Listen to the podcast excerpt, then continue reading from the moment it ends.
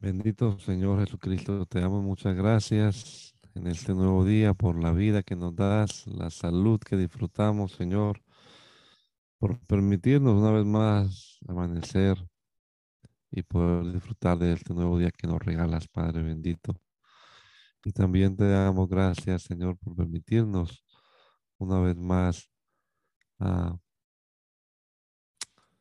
comenzar nuestro día leyendo tu palabra y esperamos, mi Dios, que nos ayudes para hacer este, de este rato de lectura bíblica algo especial, Señor, que tu Espíritu obre en nosotros y podamos comprender y ver las verdades trascendentales de tu palabra. Guíanos, Padre Celestial. Te lo rogamos en el nombre poderoso de Jesucristo, nuestro Salvador. Amén. Amén. Éxodo capítulo número 10 en la nueva versión internacional. Dice, el Señor le dijo a Moisés, ve a hablar con el faraón. En realidad, soy yo quien ha endurecido su corazón y el de sus funcionarios para realizar entre ellos mis señales milagrosas. Lo hice para que puedas contarles a tus hijos y a tus nietos la dureza con que traté a los egipcios y las señales que realicé entre ellos. Así sabrán que yo soy el Señor.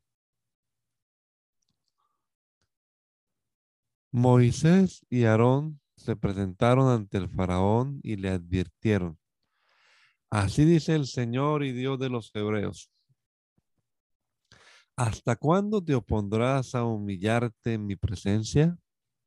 Deja ir a mi pueblo para que me rinda culto. Si te niegas a dejarlos ir, mañana mismo traeré langosta sobre tu país. De tal manera cubrirán la superficie de la tierra que no podrá verse el suelo. Se comerán lo poco que haya quedado después del granizo y acabarán con todos los árboles que haya en los campos. Infestarán tus casas y las de tus funcionarios y las de todos los egipcios. Será algo que ni tus padres ni, tus antepasados vieron jamás desde el día en que se establecieron en este país hasta la fecha. Dicho esto, Moisés se dio media vuelta y se retiró de la presencia del faraón. Entonces los funcionarios le dijeron al faraón, ¿hasta cuándo este individuo será una trampa para nosotros? Deja que el pueblo se vaya y que rinda culto al Señor su Dios. ¿Acaso no sabes que Egipto está arruinado? El faraón mandó llamar a Moisés y a Aarón y les dijo, vayan y rindan culto al Señor su Dios. Tan solo díganme quiénes van a ir. Nos van a acompañar nuestros jóvenes, nuestros ancianos, respondió Moisés. También nos acompañarán nuestros hijos, nuestras hijas, nuestros rebaños y nuestros ganados, pues vamos a celebrar la fiesta del Señor. Que el Señor los acompañe, repuso el faraón. Si es que yo dejo que se vayan con sus mujeres y sus hijos, claramente se ve que sus malas son malas sus intenciones. Pero no será como ustedes quieren. Si lo que quieren es rendirle culto al Señor, vayan solo ustedes, los hombres. Y Moisés y Aarón fueron arrojados de la presencia del faraón. Entonces le dijo el Señor a Moisés, extiende los brazos sobre el cielo para, sobre todo Egipto, para que vengan langostas y cubran todo el país y se coman todo lo que crece en los campos y todo lo que dejó el granizo. Moisés extendió su vara sobre Egipto y el Señor hizo que todo ese día y toda esa noche un viento del este soplara sobre el país. A la mañana siguiente, el viento del este había traído las langostas, las cuales invadieron todo Egipto y se asentaron en gran número por todos los rincones del país. Nunca antes hubo semejante plaga de langostas, ni la habrá después. Eran tantas las langostas que cubrían la superficie de la tierra que ni el suelo podía verse. Se comieron todas las plantas del campo y todos los frutos de los árboles que dejó el granizo. En todo Egipto no quedó nada verde ni en los árboles ni en las plantas. A toda prisa mandó llamar el faraón a Moisés y Aarón y admitió, he pecado contra el Señor su Dios y contra ustedes. Yo les pido que perdonen mi pecado y una vez más que rueguen por mí al Señor su Dios para que por lo menos aleje de donde yo estoy esa plaga mortal. En cuanto Moisés salió de la presencia del faraón, rogó al Señor por el faraón. Y el Señor hizo entonces que el viento cambiara y que un fuerte viento del oeste se llevara las langostas y la echara al mar. En todo Egipto no quedó una sola langosta, pero el Señor endureció el corazón del faraón y este no dejó que los israelitas se fueran. El Señor le dijo a Moisés, levanta los brazos al cielo para que todo Egipto se cubra de tinieblas, tinieblas tan densas que se pueden palpar. Moisés levantó los brazos al cielo y durante tres días todo Egipto quedó envuelto en densas tinieblas y durante ese tiempo los egipcios no podían verse unos a otros ni moverse de su sitio. Sin embargo, en todos los hogares israelitas había luz. Entonces el faraón mandó llamar a Moisés y le dijo, vayan y rindan culto al Señor, llévense también a sus hijos, pero dejen atrás su rebaño y sus ganados. A esto replicó Moisés, al contrario, tú vas a darnos los sacrificios y holocaustos que hemos de presentar al Señor nuestro Dios. Y además nuestro ganado tiene que ir con nosotros. No puede quedarse aquí ni una sola pezuña. Para rendirle culto al Señor nuestro Dios tendremos que tomar algunos de nuestros animales y no sabremos cuáles debemos presentar como ofrenda hasta que lleguemos allá. Pero el Señor endureció el corazón del faraón y éste no quiso dejarlos ir, sino que le gritó a Moisés, largo de aquí y cuidado con volver a presentarse ante mí. El día que vuelvas a verme, puedes darte por muerto. Bien dicho, le respondió Moisés, jamás volveré a verte. Pueden continuar, hermanos, por favor.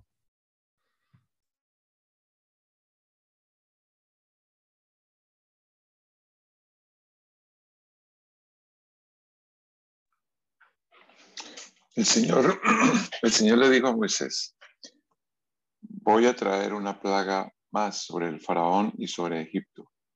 Después de eso dejaré, dejará que se vayan.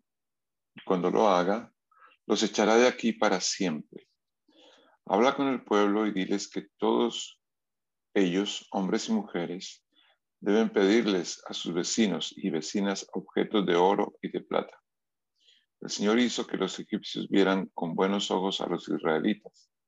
Además, en todo Egipto, Moisés mismo era altamente respetado por los funcionarios del faraón y por el pueblo. Moisés, Moisés anunció, así dice el Señor, hacia la medianoche pasaré por todo Egipto y todo primogénito egipcio morirá desde el primogénito del faraón que ahora ocupa el trono hasta el primogénito de la esclava que trabaja en el molino, lo mismo que todo primogénito del ganado. En todo Egipto habrá grandes lamentos, como no los ha habido ni volverá a haberlos. Pero entre los israelitas, ni los perros le ladrarán, ladrarán a persona o animal alguna. Así sabrán que el Señor hace distinción entre Egipto e Israel todos estos funcionarios tuyos vendrán a verme y de rodillas me suplicarán, vete ya con todo el pueblo que te sigue. Cuando esto suceda, me iré. Y ardiendo de ira, salió Moisés de la presencia del faraón, aunque ya el Señor le había advertido a Moisés que el faraón no les iba a hacer caso y que tenía que ser así para que las maravillas del Señor se multiplicaran en Egipto. Moisés y Aarón realizaron ante el faraón todas estas maravillas, pero el Señor endureció el corazón del faraón y éste no dejó salir de su país a los israelitas. En Egipto el Señor habló con Moisés y Aarón.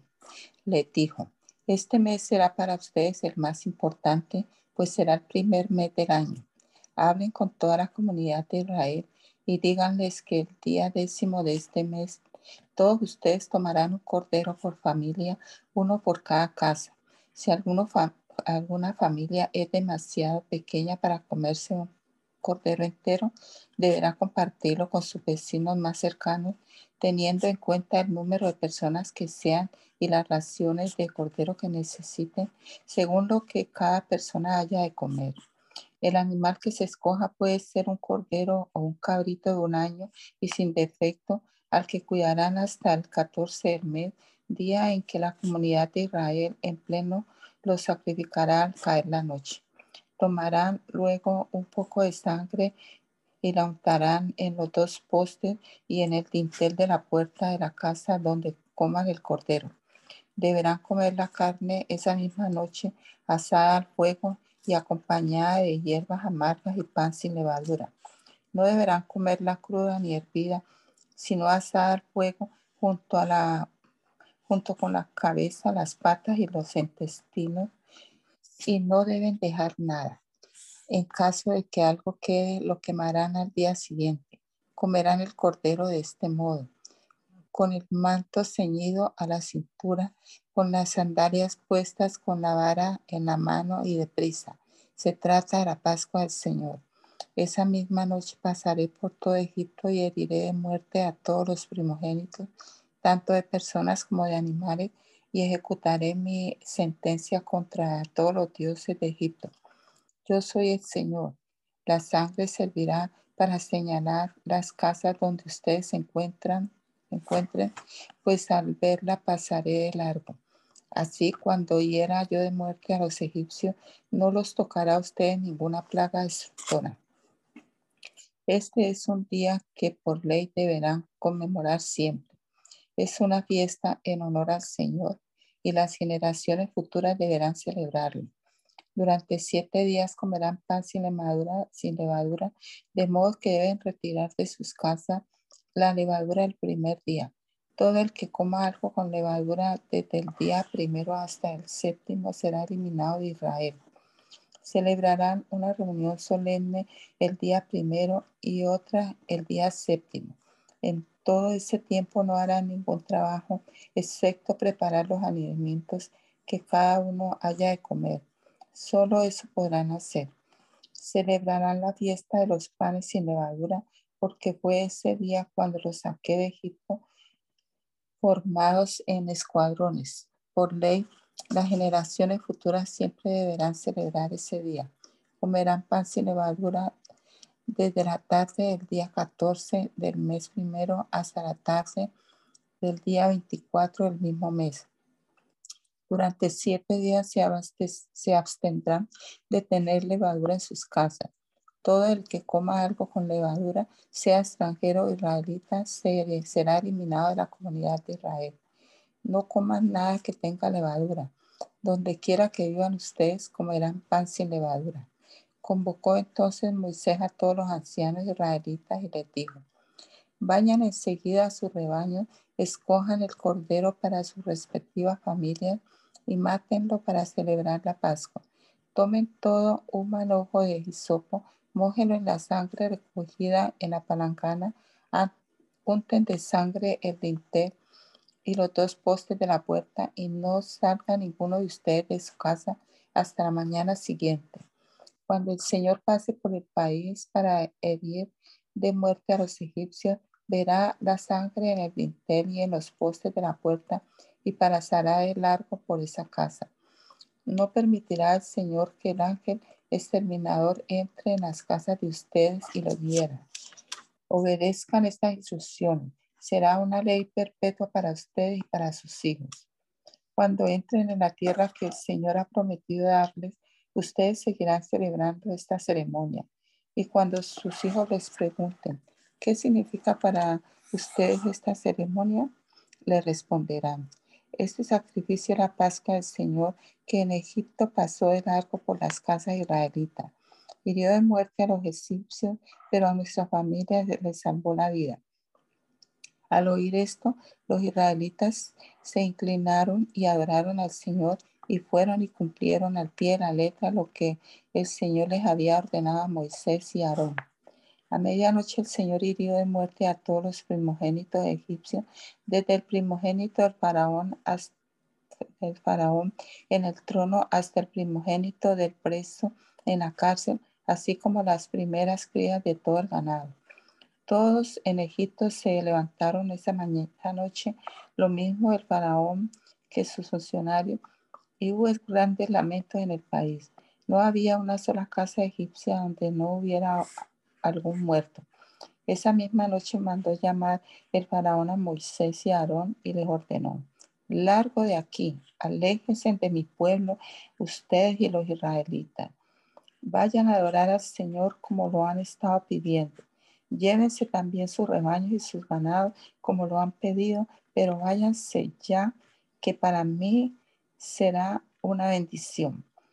El pueblo egipcio, por su parte, instaba a los israelitas a que abandonaran pronto el país.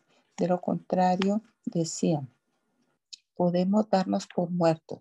Entonces los israelitas tomaron las artesas de masa todavía sin creditar y luego de envolverlas en su ropa se las echaron al, hombro.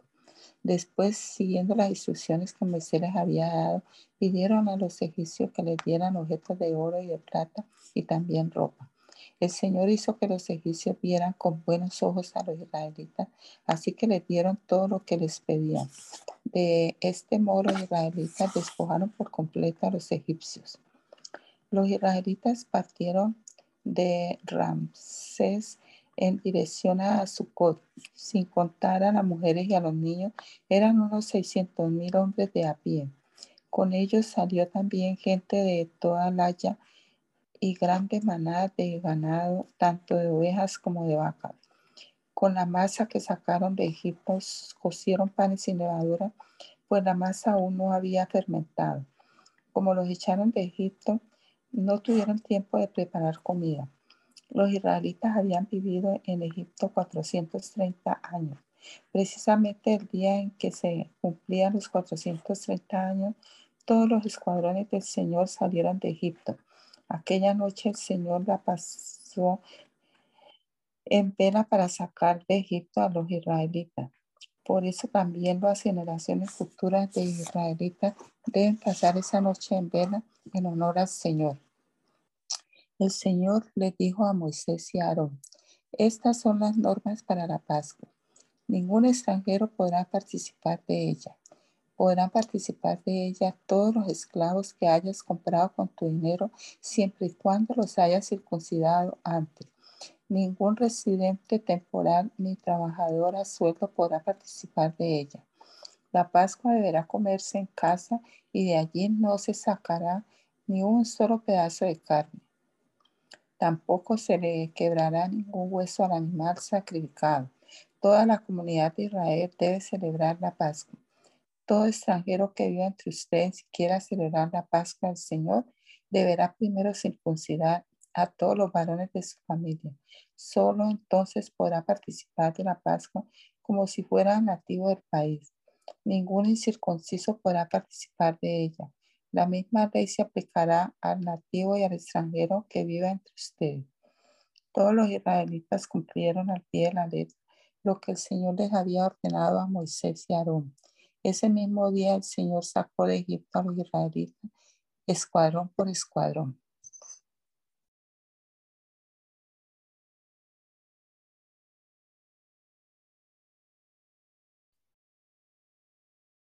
Eh, hermana Mirena, ¿se puede seguir leyendo?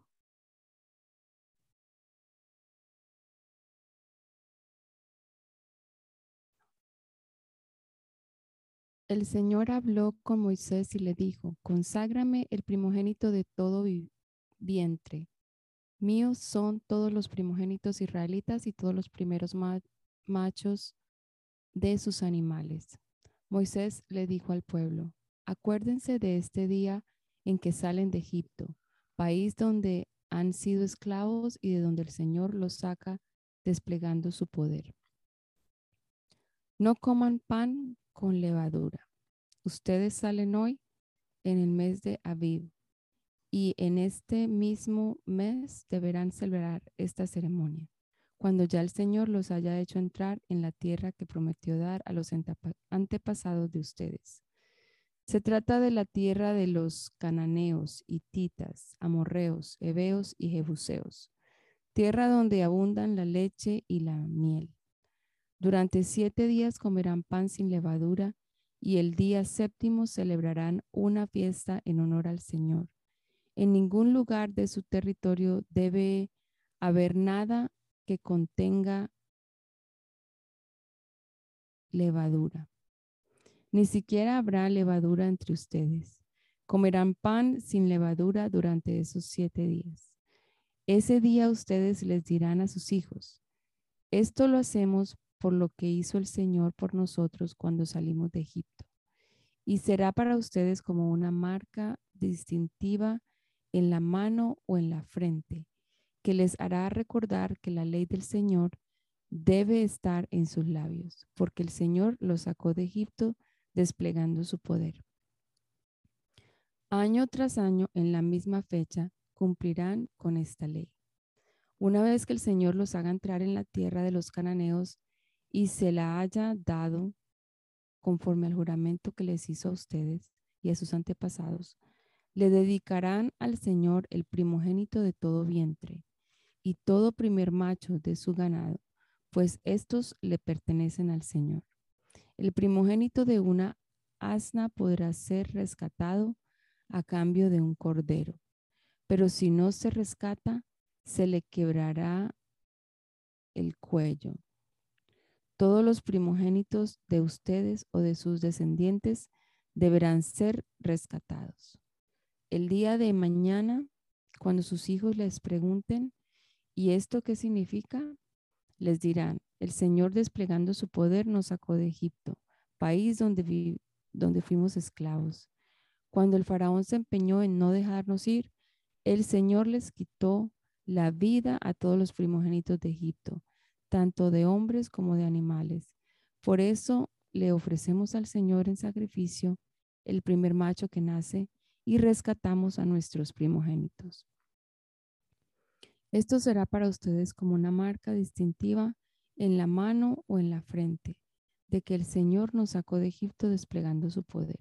Cuando el faraón dejó salir a los israelitas, Dios nos no los llevó por el camino que atraviesa la tierra de los filisteos, que era el más corto, pues pensó, si se les presentara batalla, podrían caminar, cambiar de idea, podrían cambiar de idea y regresar a Egipto.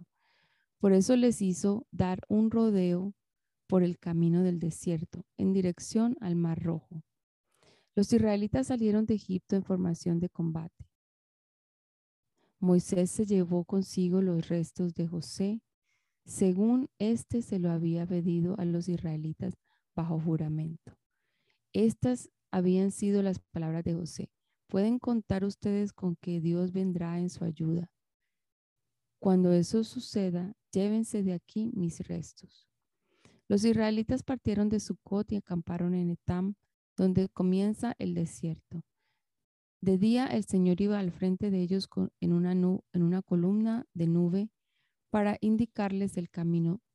De noche los alumbraba con una columna de fuego. De ese modo podían viajar de día y de noche. Jamás la columna de nube dejaba de guiar al pueblo durante el día, ni la columna de fuego durante la noche. El Señor habló con Moisés y le dijo, ordénales a los israelitas que regresen y acampen frente a Pi Ajirot, entre Migdol y el mar, que acampen junto al mar, frente a Baal Zephon. El faraón va a pensar, los israelitas andan perdidos en esa tierra. El desierto los tiene acorralados. Yo por mi parte endureceré el corazón del faraón para que él los persiga. Voy a cubrirme de gloria a costa del faraón y de todo su ejército. Y los egipcios sabrán que yo soy el Señor. Así lo hicieron los israelitas. Cuando el rey de Egipto se enteró de que el pueblo se había escapado, tanto él como sus funcionarios cambiaron de parecer en cuanto a los israelitas y dijeron, pero ¿qué hemos hecho? ¿Cómo pudimos dejar que se fueran los israelitas y abandonaran su trabajo?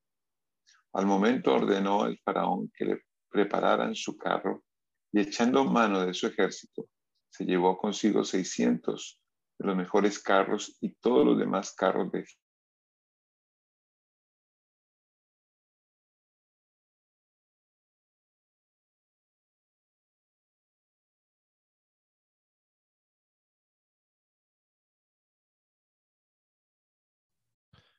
Mi hermano Moya.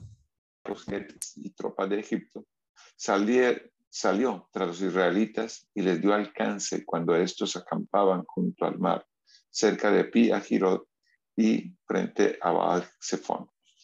El faraón iba acercándose cuando los israelitas se fijaron y vieron a los egipcios pisándoles los talones. Sintieron mucho miedo y clamaron al Señor.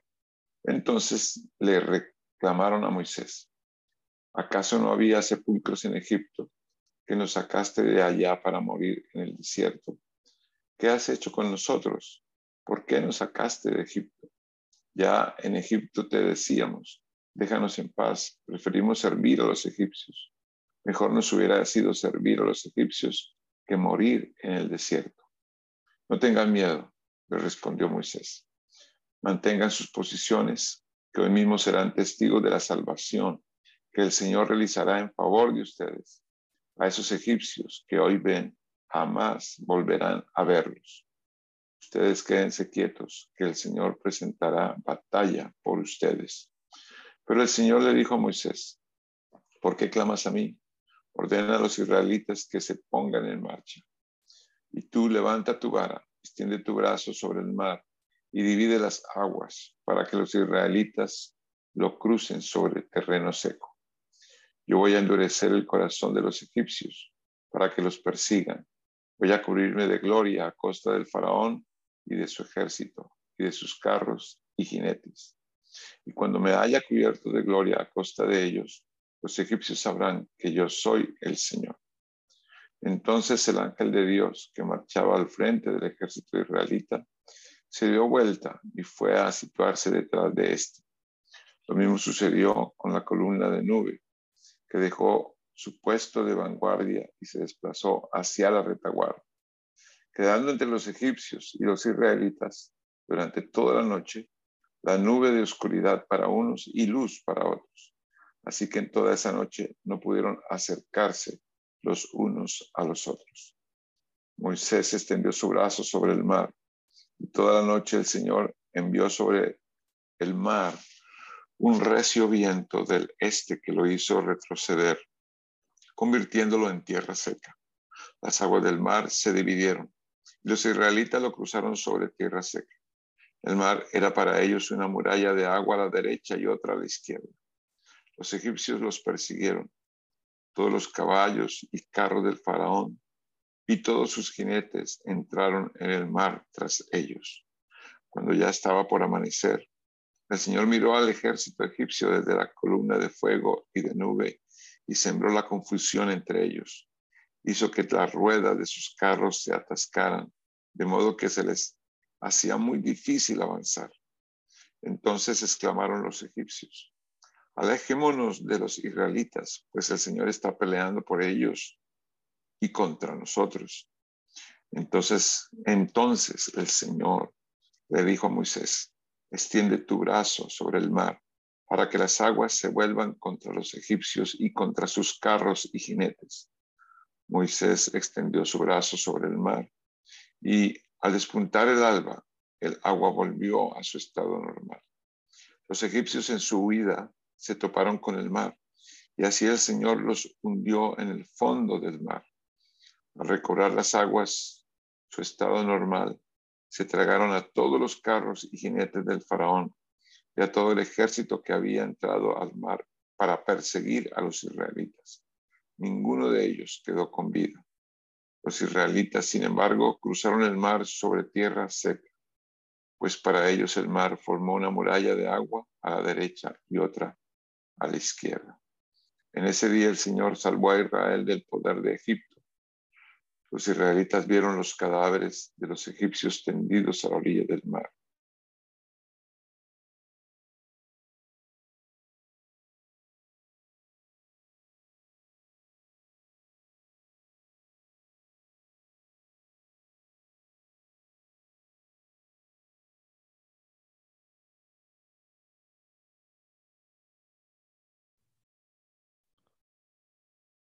Capítulo 15. Entonces Moisés y los israelitas entonaron un cántico en honor al Señor que a la letra decía, Cantaré al Señor que se ha coronado del triunfo arrojando al mar caballos y jinetes. El Señor es mi fortaleza y mi cántico, Él es mi salvación. Él es mi Dios y lo alabaré. Es el Dios de mi Padre y lo enalteceré. El Señor es un guerrero, su nombre es el Señor. El Señor arrojó al mar los carros y el ejército del faraón. Los mejores oficiales egipcios se ahogaron en el mar rojo. Las aguas profundas se los tragaron. Como piedras se hundieron en los abismos. Tu diestra, Señor, reveló su gran poder. Tu diestra, Señor, despedazó al enemigo. Fue tan grande tu victoria que derribaste a tus oponentes, diste rienda suelta a tu ardiente ira y fueron consumidos como rastrojo. Bastó un soplo de tu nariz para que se amontonaran las aguas, las olas se irguieron como murallas, se inmovilizaron las aguas en el fondo del mar. Iré tras ellos y les daré alcance. Alardeaba el enemigo. Repartiré sus despojos hasta quedar hastiado. Desvainaré la espada y lo destruiré con mi propia mano. Pero con un soplo tuyo se los tragó el mar. Se hundieron como plomo en las aguas turbulentas. ¿Quién, Señor, se te comparará entre los dioses? ¿Quién se te compara en grandeza y santidad? Tú, hacedor de maravillas, nos impresionas con tus portentos. Extendiste tu brazo derecho y se los tragó la tierra. Por tu gran amor guías al pueblo que has rescatado, por tu fuerza los llevas a tu santa morada. Las naciones temblarán al escucharlo, la angustia dominará a los filisteos, los jefes edomitas se llenarán de terror, temblarán de miedo los caudillos de Moab. Los cananeos perderán el ánimo, pues caerá sobre ellos pavor y espanto. Por tu gran poder, Señor, quedarán mudos como piedras, hasta que haya pasado tu pueblo, el pueblo que adquiriste para ti. Tú los harás entrar y los plantarás en el monte que te pertenece, en el lugar donde tú, Señor, habitas, en el santuario que tú, Señor, te hiciste. El Señor reina por siempre y para siempre. Cuando los caballos y los carros del faraón entraron en el mar con sus jinetes, el Señor hizo que las aguas se les viniera encima. Los israelitas, sin embargo, cruzaron el mar sobre tierra seca. Entonces Miriam, la profetisa, hermana de Aarón, tomó una pandereta y mientras todas las mujeres las seguían danzando y tocando panderetas, Miriam les cantaba así. Canten al Señor que se ha coronado de triunfo, arrojando al mar caballos y jinetes. Moisés les ordenó a los israelitas que partieran del mar rojo y se internaran en el desierto de Sur. Y los israelitas anduvieron tres días por el desierto sin hallar agua. Llegaron a Mara, lugar que se llama así porque sus aguas son amargas y no pudieron apagar su sed allí. Comenzaron entonces a murmurar en contra de Moisés y preguntaban, ¿qué vamos a beber?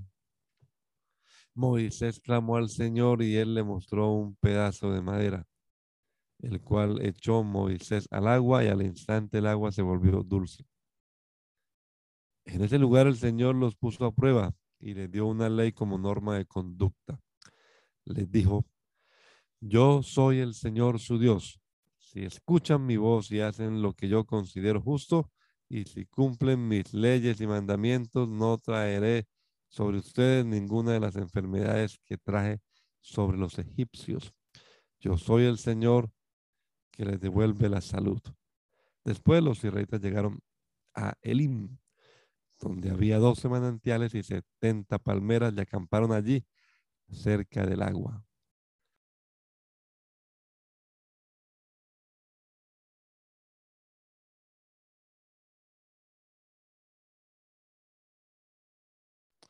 Manda luz, por favor.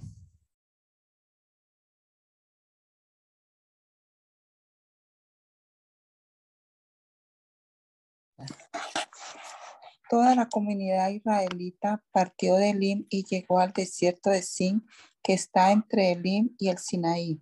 Esto ocurrió a los 15 días del mes segundo, contados a partir de su salida de Egipto. Allí en el desierto toda la comunidad murmuró contra Moisés y Aarón. ¿Cómo quisiéramos que el Señor nos hubiera quitado la vida en Egipto? Les decían los israelitas. Allá nos sentábamos en torno a las ollas de carne y comíamos pan hasta saciarnos. Ustedes han traído nuestra han traído nuestra comunidad a este desierto para matarnos de hambre a todos. Entonces el Señor le dijo a Moisés, voy a hacer que le lleve que le llueva pan del cielo. El pueblo deberá salir todos los días a recoger su ración diaria. Voy a ponerlos a prueba para ver si cumplen o no mis instrucciones. El día sexto recogerán una una doble porción y todo esto lo dejarán preparado. Moisés y Aarón le dijeron a todos los israelitas, esta tarde sabrán que fue el Señor quien los sacó de Egipto y mañana por la mañana verán la gloria del Señor.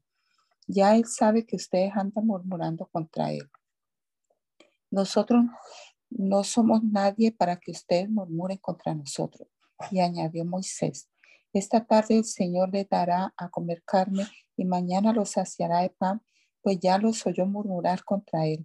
Porque ¿quiénes somos nosotros? Ustedes no están murmurando contra nosotros, sino contra el Señor. Luego se dirigió Moisés a Aarón. Dile a toda la comunidad israelita que se acerque al Señor, pues los ha oído murmurar contra él. Mientras Aarón hablaba con toda la comunidad israelita, volvieron la mirada hacia el desierto y vieron que la gloria del Señor se hacía presente en una nube. El Señor habló con Moisés y le dijo, han llegado a mis oídos las murmuraciones de los israelitas. Diles que antes de que caiga la noche comerán carne y que mañana por la mañana se hartarán de pan. Así habrá, sabrán que yo soy el Señor su Dios. Esa misma tarde el campamento se llenó de cornices y por la mañana una capa de rocío rodeaba el campamento. Al desaparecer el rocío, sobre el desierto quedaron unos copos muy finos, semejantes a la escarcha que cae sobre la tierra. Como los israelitas no sabían lo que era, al verlo se preguntaban unos a otros, ¿y esto qué es? Moisés le respondió, es el pan que el Señor le da para comer. Y estas son las órdenes que el Señor me ha dado. Recoja cada uno de ustedes la cantidad que necesite para toda la familia, calculando dos litros por persona. Así lo hicieron los israelitas. Algunos recogieron mucho, otros recogieron poco. Pero cuando lo midieron por litro, ni al que recogió mucho le sobraba, ni al que recogió poco, poco le faltaba. Cada uno recogió la cantidad necesaria. Entonces Moisés les dijo, nadie debe guardar nada para el día siguiente.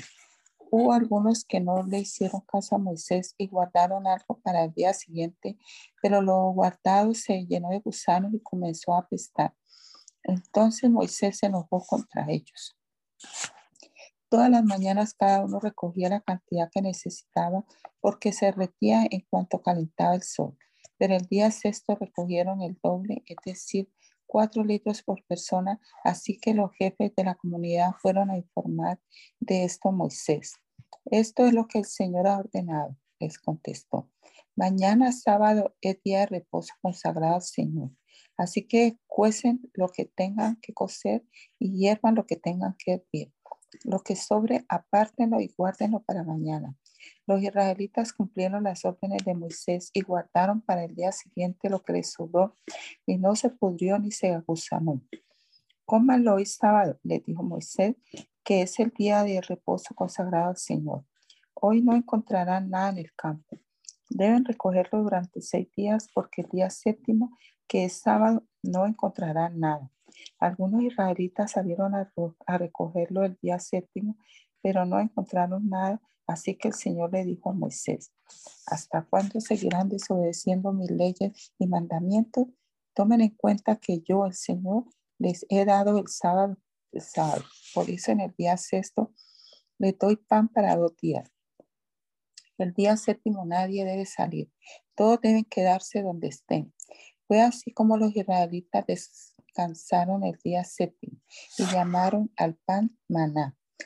Era blanco como la semilla de cilantro y dulce como las tortas con miel. Esto es lo que ha ordenado el Señor, dijo Moisés. Tomen unos litros de maná, tomen dos litros de maná y guárdenlos para que las generaciones futuras puedan ver el pan que yo les di a comer en el desierto cuando los saqué de Egipto. Luego Moisés le dijo a Aarón, toma una vasija y pon en ella unos litros de maná. Colócala después en la presencia del Señor a fin de conservarla para las generaciones futuras. Aarón puso el maná ante el arca del pacto para que fuera conservada como se lo ordenó el Señor a Moisés. Comieron los israelitas maná 40 años hasta que llegaron a los límites de, la tierra de Canaán, que fue su país de residencia. La medida de dos litros a la que llamaban comer era la décima parte de la medida a la que llamaban efa. Toda la comunidad israelita partió del desierto de Sin por etapas, según lo había ordenado el Señor. Acamparon en Refidín, pero no había allí agua para que bebieran, así que altercaron con Moisés. Danos agua para beber, le exigieron. ¿Por qué pelean conmigo? se defendió Moisés. ¿Por qué provocan al Señor? Pero los israelitas estaban sedientos y murmuraron contra Moisés. ¿Para qué nos sacaste de Egipto? reclamaban. ¿Solo para matarnos de sed a nosotros, a nuestros hijos y a, a nuestro ganado? Clamó entonces Moisés al Señor y le dijo, ¿qué voy a hacer con este pueblo? Solo falta que me maten a pedradas. Adelántate al pueblo, le aconsejó el Señor, y llévate contigo a algunos ancianos de Israel, pero lleva también la vara con que golpeaste el Nilo, el Nilo. Ponte en marcha, que yo estaré esperándote junto a la roja que está en Oreb. Acéstale un golpe a la roca, y de ella brotará agua para que beba el pueblo. Así lo hizo Moisés a la vista de los ancianos de Israel. Además, a este lugar lo llamó Masá y también Meribá, porque los israelitas habían altercado con él y provocado al Señor al decir, ¿es, ¿está o no está el Señor entre nosotros? Los amalecitas vinieron a Refidín y atacaron a los israelitas. Entonces Moisés le ordenó a Josué, escoge algunos de nuestros hombres y sal a combatir a los amalecitas. Mañana yo estaré en la cima de la colina con la vara de Dios en la mano. Josué siguió las órdenes de Moisés y les presentó batalla a los amalecitas.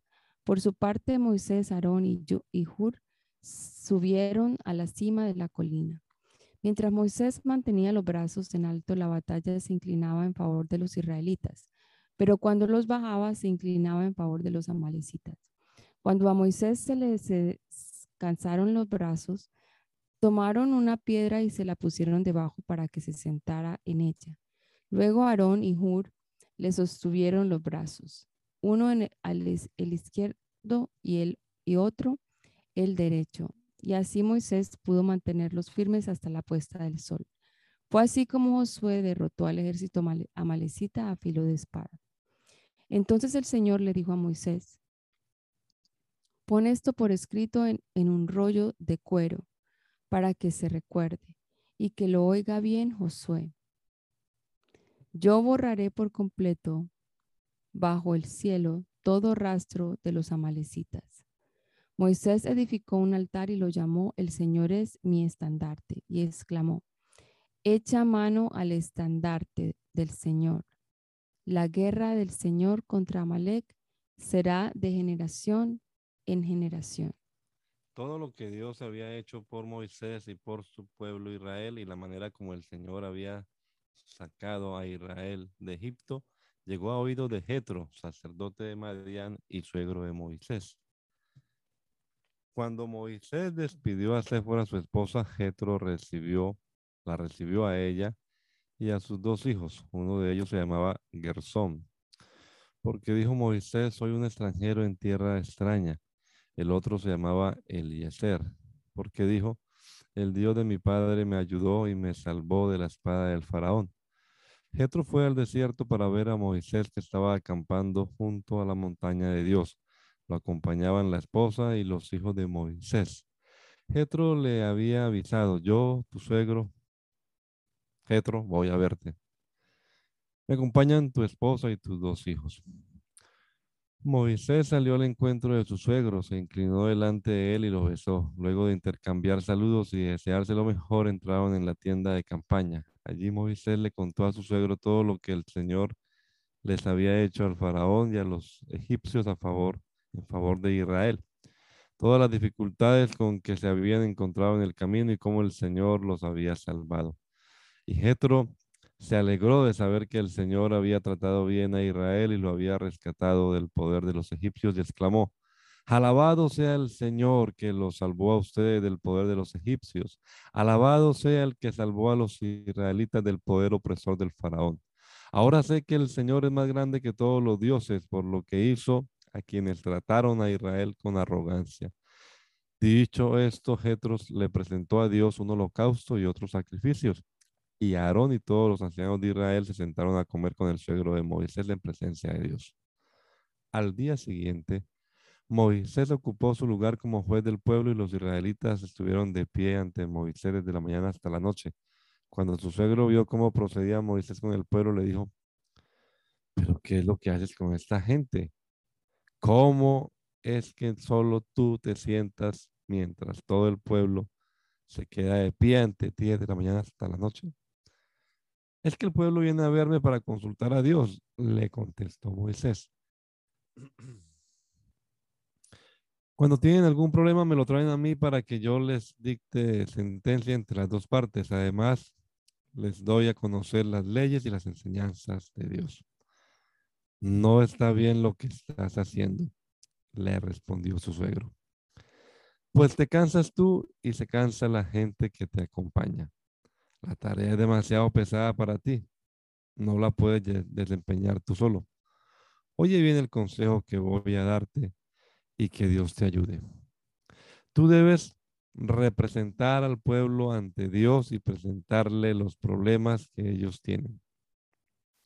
A ellos los debes instruir en las leyes y en las enseñanzas de Dios y darles a conocer la conducta que deben llevar y las obligaciones que deben cumplir.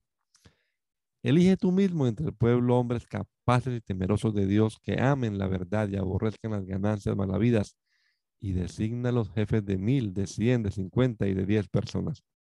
Serán ellos los que funjan como jueces de tiempo completo, atendiendo los casos sencillos y los casos más difíciles te los traerán a ti. Eso te aligerará la carga porque te ayudará a llevarla. Si pones esto en práctica y Dios así te lo ordena,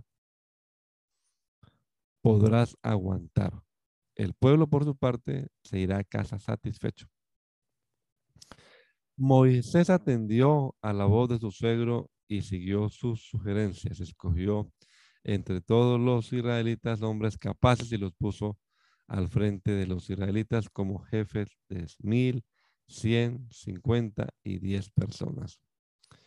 Estos jefes fungían como jueces de tiempo completo, atendiendo los casos sencillos, pero remitiéndolo, remitiendo a Moisés los casos más difíciles. Más tarde, Moisés despidió a su suegro, quien volvió entonces a su país. Los israelitas llegaron al desierto de Sinaí a los tres meses de haber salido de Egipto. Después de partir de Refidim, se internaron en el desierto de Sinaí y allí en el desierto acamparon frente al monte, al cual subió Moisés para encontrarse con Dios. Y desde allí lo llamó el Señor y le dijo, anúnciale esto al pueblo de Jacob, declárale, declárale esto al pueblo de Israel. Ustedes son testigos de lo que hice con Egipto y de que los he traído hacia mí como sobre alas de águila. Si ahora ustedes me son del todo obedientes y cumplen mi pacto, serán mi propiedad exclusiva entre todas las naciones. Aunque toda la tierra me pertenece, ustedes serán para mí un reino de sacerdotes y una nación santa. Comunícales todo esto a los israelitas. Moisés volvió y convocó a los ancianos del pueblo para exponerles, exponerles todas estas palabras que el Señor le había ordenado comunicarles. Y todo el pueblo respondió a una voz.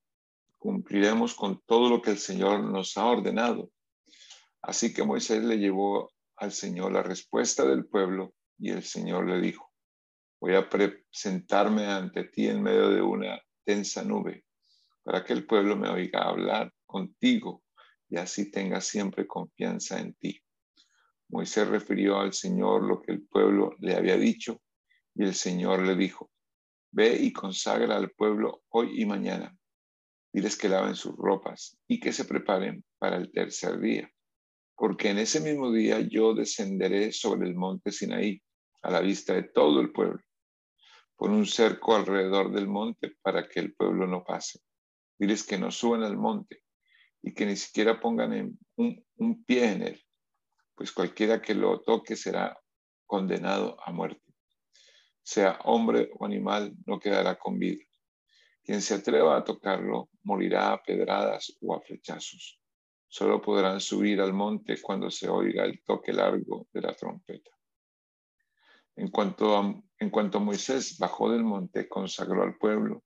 Ellos por su parte lavaron sus ropas. Luego Moisés les dijo, prepárense para el tercer día y absténganse de relaciones sexuales. En la madrugada del tercer día hubo truenos y relámpagos y una densa nube se posó sobre el monte. Un toque muy fuerte de trompeta puso a temblar a todos los que estaban en el campamento. Entonces Moisés sacó del campamento al pueblo para que fuera a su encuentro con Dios y ellos se detuvieron al pie del monte Sinaí. El monte estaba cubierto de humo porque el Señor había descendido sobre él en medio del fuego. Era tanto el humo que salía del monte que parecía un horno. Todo el monte se sacudía violentamente y el sonido de la trompeta era cada vez más fuerte.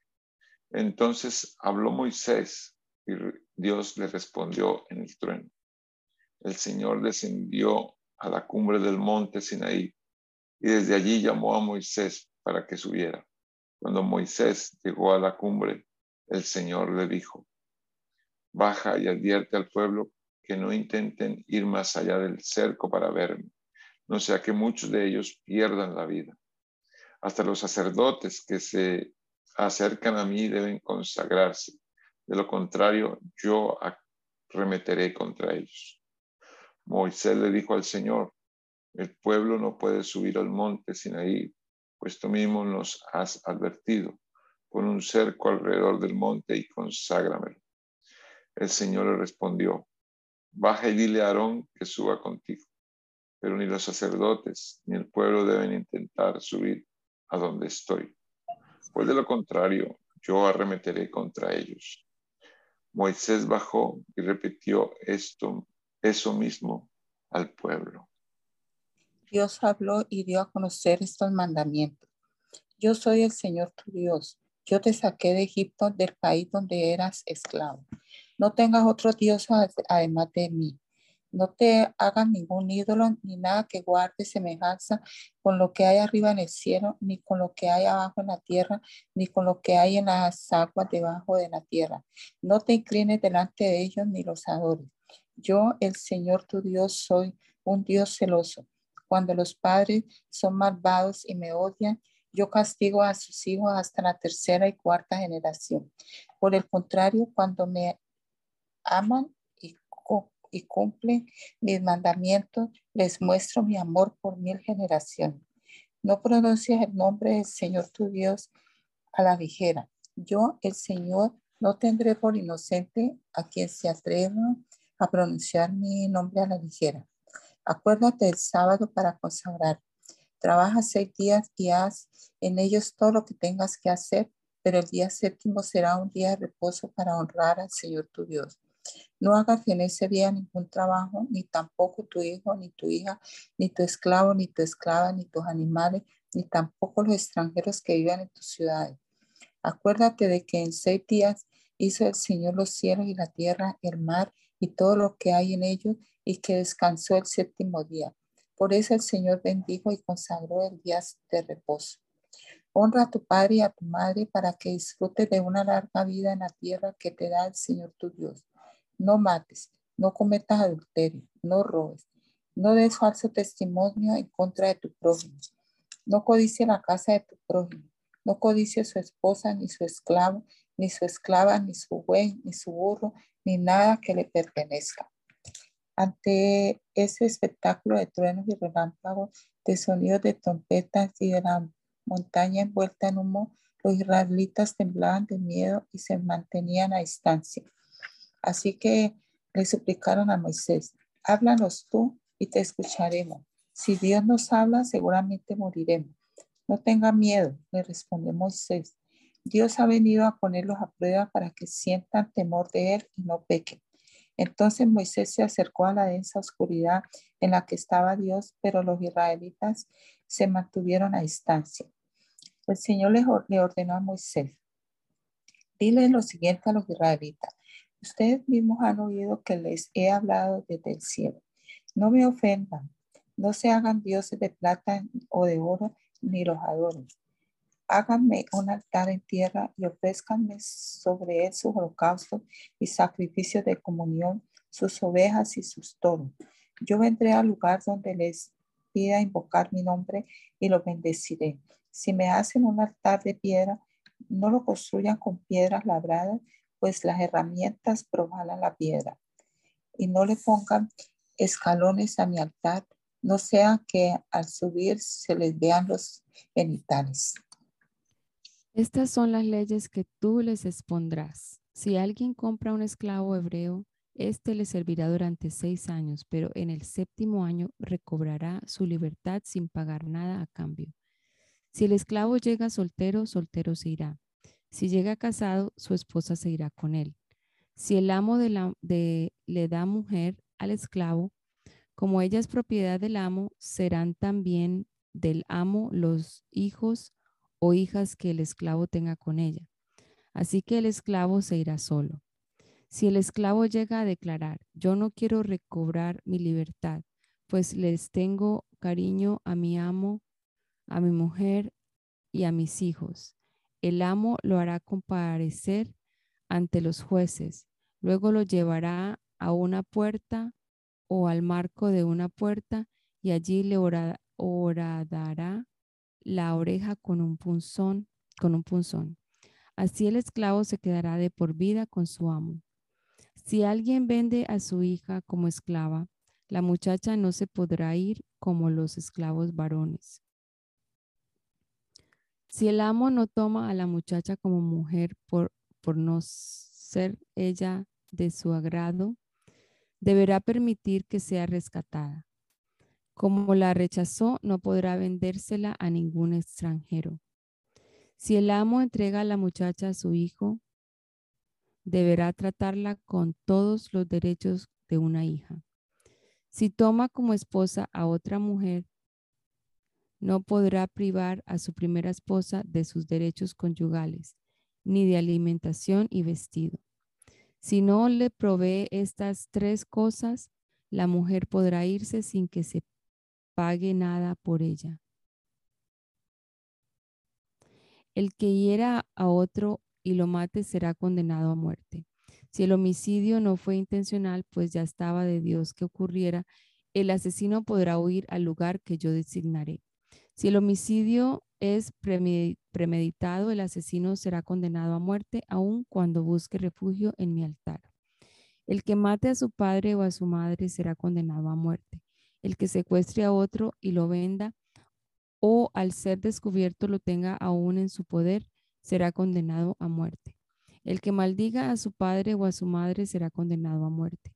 Si en una riña alguien golpea a otro con una piedra o con, con el puño y el herido no muere, pero se ve obligado a guardar cama, el agresor deberá indemnizar al herido por daños y perjuicios.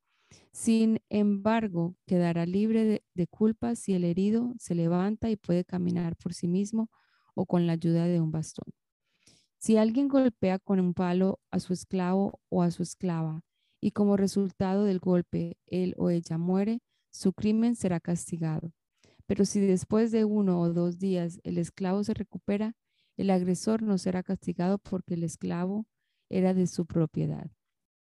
Si en una riña los contendientes golpean a una mujer encinta y la hacen abortar pero sin poner en peligro su vida, se les impondrá la multa que el marido de la mujer exija y que en justicia le corresponda. Si se pone en peligro la vida de la mujer, esta será la indemnización, vida por vida, ojo por ojo, diente por diente, mano por mano, pie por pie, quemadura por quemadura, golpe por golpe, herida por herida. Si alguien golpea en el ojo a su esclavo o a su esclava y se lo saca en compensación por el ojo, los pondrá en libertad. Si alguien le rompe un diente a su esclavo o a su esclava, en compensación, en compensación por el diente los pondrá en libertad. Si un toro cornea y mata a un hombre o a una mujer, se matará al toro a pedradas y no se comerá su carne. En tal caso, no se hará responsable al dueño del toro. Si el toro tiene la, costumbre de cornear, se le matará a pedradas si, si llega a matar a un hombre o a una mujer. Si su dueño sabía de la costumbre del toro, pero no lo mantuvo sujeto, también será condenado a muerte. Si a cambio de su vida se le exige algún pago, deberá pagarlo. Esta misma ley se aplicará en caso de que el toro cornee a un muchacho o a una muchacha. Si el toro cornea a un esclavo o a una esclava, el dueño del toro deberá pagarle 30 monedas de plata al amo del esclavo o de la esclava. El toro será apedreado. Si alguien deja abierto un pozo o cava un pozo y no lo tapa y llegan a caerse en él un buey o un asno, el dueño del pozo indemnizará al dueño del animal y podrá quedarse con el animal muerto. Si un toro cornea a otro toro y el toro corneado muere, se venderá el toro vivo y los dos dueños se repartirán los por partes iguales el dinero y el animal muerto. Si el toro tenía la maña de cornear y su dueño le conocía esta maña pero no lo mantuvo amarrado, tendrá que pagar por el animal muerto con un animal vivo, pero podrá quedarse con el animal muerto. Gracias te damos, soberano Dios, por esta oportunidad que nos has dado en esta mañana de pasar acá este rato juntos con tu palabra, Señor. Leyéndola y meditando en ella, Señor Jesucristo, estas obras poderosas que tú has hecho a favor de tu pueblo, Señor, y que como eres el mismo, todavía puedes hacer tremendas obras a favor de tu iglesia también, Señor. Ayúdanos a pensar en estos asuntos que hemos estado leyendo en estos días, Señor. Y a poner nuestra confianza cada día más y más en ti, Señor, y esperar en tu bondad, en tu misericordia. Nos encomendamos este día, Señor, al comenzar nuestras tareas, nuestras labores, y esperamos que tú obres en medio nuestro, Señor, y nos bendigas. Te lo rogamos, Padre Celestial, en el nombre poderoso de Jesús. Amén